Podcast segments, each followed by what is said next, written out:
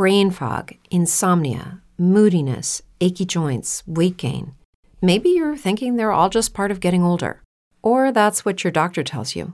But MIDI Health understands that for women over 40, they can all be connected.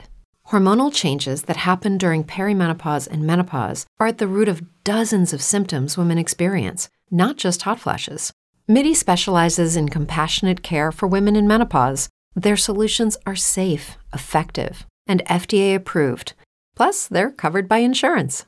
A convenient telehealth visit with a MIDI clinician can be your first step to getting personalized care. They'll tailor a treatment plan for your symptoms and health history so you can get back to feeling great. 91% of MIDI patients get relief from symptoms within just two months. When your body changes, your care should too. Book your virtual visit today at joinmidi.com. That's joinmidi.com.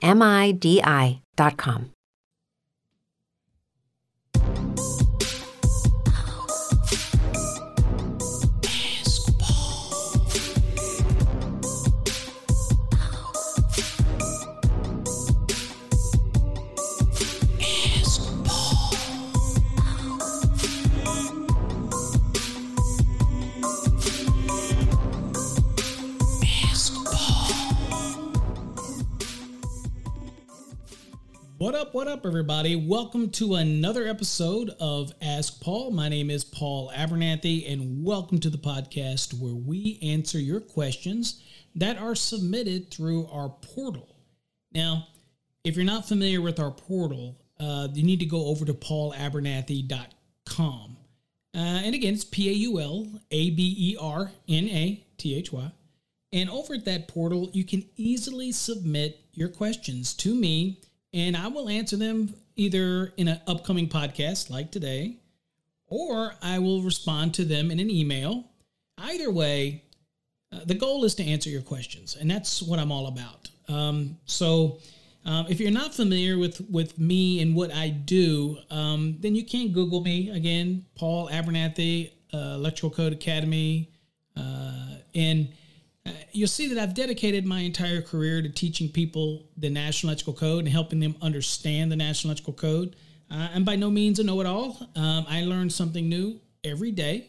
And so I just enjoy teaching people the code, and I've created an academy that does that. And if you're interested in learning more about residential, commercial, industrial, grounding and bonding, uh, electrical theory, um, or if you really want to have a good understanding of the National Electrical Code, or even preparing for an electrical exam, whether you're an inspector, whether you're an installer, uh, journeyman preparing for a master's, um, or apprentice preparing for a journeyman's. Uh, however, visit our website.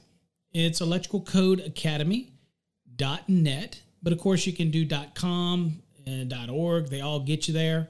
Uh, if it's hard for you to remember, then go to Master the NEC, M A S T E R T H E N E C dot com, dot net, dot org, doesn't matter. And that'll get you where you need to be. If you're really interested in simple exam prep, or maybe you already have your license, but you just want to get a better understanding of the NEC, a workable understanding, then you can go to fasttraxsystem.com. That's F A S T T R A X S Y S T E M.com. And that'll take you right to that product. Okay. So it kind of helps you out. All right, on today's episode, I've got a couple questions we're going to answer. These again are submitted through our portal, so we want to make sure that we answer these questions for folks. And as always, we don't give any names, uh, so don't worry about that. Uh, but we definitely want to make sure we answer these questions to the best of our ability. All right, first question we've got today says, I'm a second year apprentice. Well, congratulations. Um, it says, My question is can you or should you splice a different circuit behind a receptacle in a receptacle outlet box? Uh, example, you run two separate circuits through pipe, and instead of hitting a junction box and taking both circuits to their own receptacle outlet, kind of like a T setup, right? Where he probably is talking about his home run raceway and it hits a junction box, and then to the left, a raceway goes out that way to a receptacle outlet and then on the other side of the junction box, it goes the other way. So all of the splicing is taking place in this common junction box. I think that's what he's stating here. Uh, says, but it says you bring both circuits to receptacle outlet one circuit goes to the receptacle and the other joined or spliced behind that receptacle in that junction box. And he says piped out to different receptacle outlet. Again, separate circuit. Okay, uh, let me answer this question. So, if you want to go your home run raceway, let's say, you call pipe, and that's slang, but we're talking whether it's tubing, if it's EMT, electrical metallic tubing, or if it's a conduit like rigid, intermediate, uh, things like that. And you're going to run this to a receptacle outlet box. And I've got two separate circuits in this raceway. Okay. Well, the one that gets to that first receptacle outlet box, obviously, that let's just say black and white, are going to terminate to that receptacle. Then you have the other circuit in that box that is going to continue on to the next receptacle outlet that's going to be a totally different branch circuit. That is perfectly fine. That gets done all the time. And in fact, if you put a junction box in to do this, then now you got to worry about that junction box being accessible. And that creates just one more box that you have to have a cover on and all this kind of stuff. So it's not necessary for you to do that. Now, a couple things that you do have to keep in mind if you're going to basically break through the receptacle outlet box and continue on to the next one. And by the way, even when we're running regular branch circuits, uh, like a general purpose branch circuit, um, we'll sometimes come into a box and then we'll go through that and then we'll loop out to the next receptacle. That's a single branch circuit. I know yours was two separate circuits and just using that device box is more of a splice box. And that's okay because you can make junctions in there. But you do need to be aware of things like raceway fill. So make sure that you're, again, just because you're breaking through that box and that is okay, just make sure that you're very aware of the raceway requirements, uh, all of the other, excuse me, the box fill requirements. Make sure you brush up on 314.16, uh, that you understand that each one of those conductors uh, actually has a cubic inch volume that you have to take into consideration. Um, the device has a cubic inch value you have to take into consideration. Uh, those conductors that pass straight through, if they pass straight through, then they have a cubic inch value that you have to take into consideration. If you pass through but you leave a big loop on it, okay, and if the loop itself is, you know, something that actually, if it's 12 inches uh, or more, then guess what? Then you're going to have a double volume count that you have to take into consideration. So uh, if it's just one passing through, then it's a single volume. And again, based on the conductor sizes that are in the box. So all these different things you have to take into consideration. So make sure that you're aware that if you choose to do the box and pass through it, uh, you need to make sure that you do have adequate space in that box. Okay, so you're going to have to have free conductors, 300.14, six inches of free conductor uh, to be able to do those terminations, all that good stuff. So just be aware of that. Okay, all right, so just be aware. But can you do it? Absolutely. All right, so the next question that we have tonight, let's see here if I can find it. Bear with me. I will do my best to see. I'm trying to go through. So that was that one. Let's see here. The next one that's submitted. Uh, that one's about fast track, so we won't we won't answer that one. I think I've already answered that one. Okay. Next question. All right, so the next next question that's submitted to us here on this episode, it says, Paul, is it required by code to pigtail hot and neutral wires on duplex receptacles, or can you terminate more than one set of wires to a receptacle? I always pigtailed my receptacles, and I recently started with a new company who tells me differently. Okay, well, let's talk of this a little bit. So, when you get a duplex receptacle, as you're referencing, it's got four sets of screws on there, right? As well as a screw for the equipment ground, right? So, we're going to address the question. And on the neutral side, you have two chrome or silver screws, typically, unless you have a screwless device, which would be a pure backwire only, or some type of integrated system like a Cheetah system, where it, you know it has a a special attachment fitting or something that would get to it. So typical duplex you're going to have two chrome screws on one side, and you're going to have two uh, copper brass colored screws on the other side. Um, I can use every screw if I want.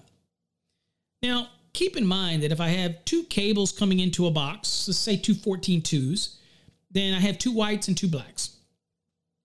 Then I can take the two blacks, take it to the brass colored screws, take the two whites, take it to the chrome or silver colored screws. And because they're 14 gauge, it's pretty easy to kind of accordion them back into the box, get it back seated well into the box, and push everything. That's not a problem. And you can do that. Nobody would require you to pigtail that. Okay. So that's pretty simple, straightforward. Now, if I have a 15 amp circuit and I'm using 14 gauge and I'd take three cables into that box, say three 14 twos, non-metallic sheath cable, again, uh, keeping it simple. And maybe this device also has back wires. Is it acceptable for me to use all of the terminals as well as the back wire? Absolutely. But at this point, you're trying to accordion back six conductors altogether, and that can be more difficult. So it might be that if you have three blacks and three whites, it makes more sense to splice those and have a pigtail going out to your device so that you can put that splice and tuck it back into the box. And then you just have to worry about that pigtail, right? So that makes more sense. Uh, but again, nothing demands if that de- if that device has the screws and the terminations, unless something in the listing of that product, that's why it's always important to look at the instructions for that product. Unless it states otherwise, I'm going to use these terminals. Now you can say that's a bad practice, Paul. I wouldn't do that. Dude, look, I'm just telling you it is what it is. Okay? So perfectly fine. Now, when you start getting into 12 gauge and things like that, and you want to bring in, let's say you're in a small appliance and you, uh, branch circuit, you're in a countertop, and you're doing it in 12, 12 gauge. Well, if you want to have uh, two, you know, one 12 2 coming in and another 12 2 coming in a junction box, and now you're going to terminate those on the receptacles on uh, the terminals on a receptacle. Well, again, if you've ever messed with 12 gauge, it, it gets kind of tough it's stiff, right? But it's doable. Uh, and as long as you accordion them back in the box, you're okay. Not a problem. Shouldn't have any issues with that, right? Um, but when you start to get three, uh, and typically you're not gonna you're not gonna have a back wire that's going to be allowed for 12 gauge, right? That's the 14. Uh, so when you start getting to 12, then the issue that you're going to run into is being able to get them back in the box. So if you've got three cables coming in, then chances are there you want to do the pigtail. Now, nothing's requiring that except for your limitation on the number of terminals you have. So, uh, again, you only have two silver and, or chrome colored and two copper or brass colored. Okay, but you've got three conductors for the neutral and three conductors for the hot, then that's that's common sense, right? When you get to 12 gauge and larger, then you're going to do a splice. Okay. But there's nothing that that forces that. Now, the only caveat that I'll tell you about this is if you're dealing with a multi-wire branch circuit. And if you're dealing with a multi-wire branch circuit, you can't let the device itself be the, I guess I should say, the connection point. You can't depend on that device to ensure the reliability of that grounded conductor. Okay. So you're going to splice the grounded conductor if you have a multi-wire branch circuit, and you're going to bring a pigtail over to the device for the neutral. Because when somebody pulls out that device, if by chance that device was wired where it had a multi-wire branch circuit, again, simultaneous disconnect breaker or handle ties, if that's the way it was, what we don't want to do is have the device be the main linchpin, if you will, for this multi-wire branch circuit when it comes to the shared neutral. So you're going to splice those and you're going to have a pigtail for that. Okay. And that's typically seen in commercial, not so much residential. We don't, you know, not usually the case. Uh, but again, you can't let the device, and when we say device, in this case, let's say the receptacle, if it's removed, it can't uh, impede the necessary requirements of that grounded conductor, okay, by the removal of that device. And where do you find that in the code? Just so you know, that is 300.13b, device removal. So again, that's dealing with a multi-wire branch circuit. But anywhere else, any other time, Uh, perfectly okay to use every terminal that is on that device. I would have no problem with it at all. So you go for it. Okay. All right. Uh, one more question tonight. Uh, let's see here. I got another one that's submitted that says, Paul, would it be permitted in code to use a remote control to satisfy 210.70A1? It says the remote control would be communicating with a wired switch located in a different room, so the switch itself would not count for 210.70A1. The remote and switch are both listed, and the remote would be permanently mounted to the wall. The mounted remote would have a wall plate, making it making it in appearance um, in appearance indistinguishable from a wall mounted switch. Okay, so in that one, what I want to tell you is this was a slight change for the 2020 code. So if you got your code books, you want to go to 210.70, uh, and we're going to be looking at A1. So let's look at that real quick. All right. So 210.70A1, we're dealing with the lighting outlet requirement, dwelling unit, in a habitable room. That's kind of the genesis of what his question was. Now here's what it says. It says at least one lighting outlet. Okay, so if you think about this, I'm in a bedroom. Now we're not looking at any exceptions yet, but it says that I have to have a lighting outlet, and it's going to tell me that that lighting outlet has to be controlled. Okay, in that room. Okay, for that room. So let's says it says at least one lighting outlet controlled, and again, we're not talking luminaire. We're talking about the lighting outlet, which is the box to which the luminaire would be mounted to. All right, it says at least one lighting outlet controlled by a, now check this out, a listed wall mounted control device shall be installed in every habitable room, kitchen, or bathroom. It says the wall mounted control device shall be located near an entrance to the room on the wall. So now this wall, this listed wall mounted control device doesn't have to be in the room. It could be outside of the room, it could be inside the room. It just but it does need to be near the entry to that room. Okay? And it needs to control the lighting outlet that is in that room. Okay? Now, it does not mandate it to be a switch. Now, we don't have a definition for for a listed wall mounted control device, but the fact that it requires it to be listed means that it's got to be a wall mounted control device that is listed for the application. So I could actually wire a house now in the 2020. I could wire every habitable room and never put a switch, a, a toggle switch, a snap switch. Okay, so basically the switching or the making or breaking is taking place up in the lighting outlet, right? to the luminaire. It's doing it in the luminaire where the where it's being controlled by this listed wall mounted control device. Um, but it's got to be listed. Okay, so your typical like maybe one you have for like a ceiling fan light combo, that might not be listed. Okay, but we need one that's called a listed wall mounted control device, and they do make them. And most of them, they are, if not all of them, have no wires running to it. Okay, it's all wireless. But that would meet the code. That would be okay. So in the 2020, we have progressed now, and I would love to see an actual definition with with the listed wall mounted control device. And I don't believe one was put forth in the 2023, but I would like to see that because I could see where people, just like this question, want to know, okay, well, what do you mean? Is it is it Wi-Fi? Is it Bluetooth? Is it? And the answer to that is maybe yes to all of those things. Right? So if you install this luminaire, it comes with, uh, it has a listed wall mounted control device that is listed for its application, and you mount it on the wall, whether it's inside the room or outside of the room, then guess what? You're totally compliant.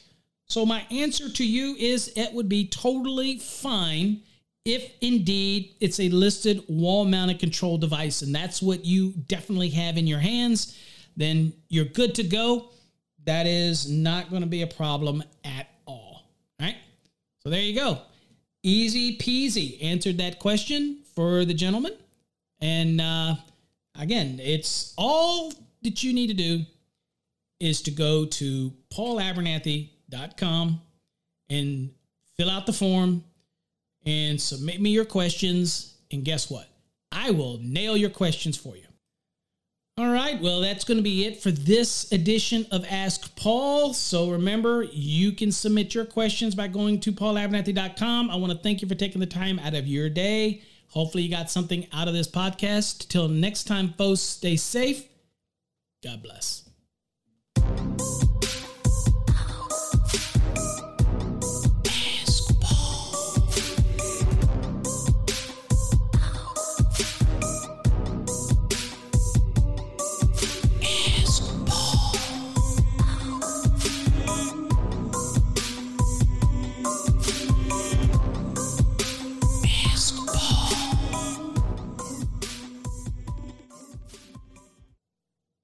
It's true that some things change as we get older.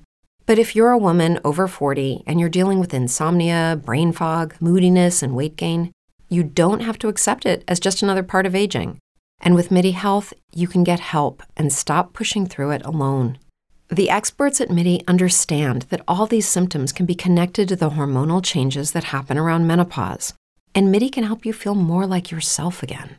Many healthcare providers aren't trained to treat or even recognize menopause symptoms.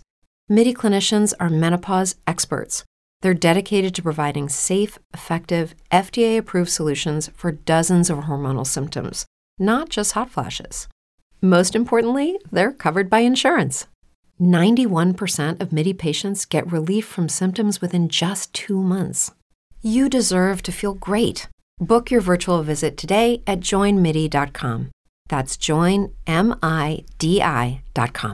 Hello, it is Ryan, and we could all use an extra bright spot in our day, couldn't we? Just to make up for things like sitting in traffic, doing the dishes, counting your steps, you know, all the mundane stuff. That is why I'm such a big fan of Chumba Casino. Chumba Casino has all your favorite social casino style games that you can play for free anytime, anywhere with daily bonuses. That should brighten your day a little. Actually, a lot. So sign up now at chumbacasino.com. That's chumbacasino.com. No purchase necessary. VGW. Void were prohibited by law. See terms and conditions. 18 plus.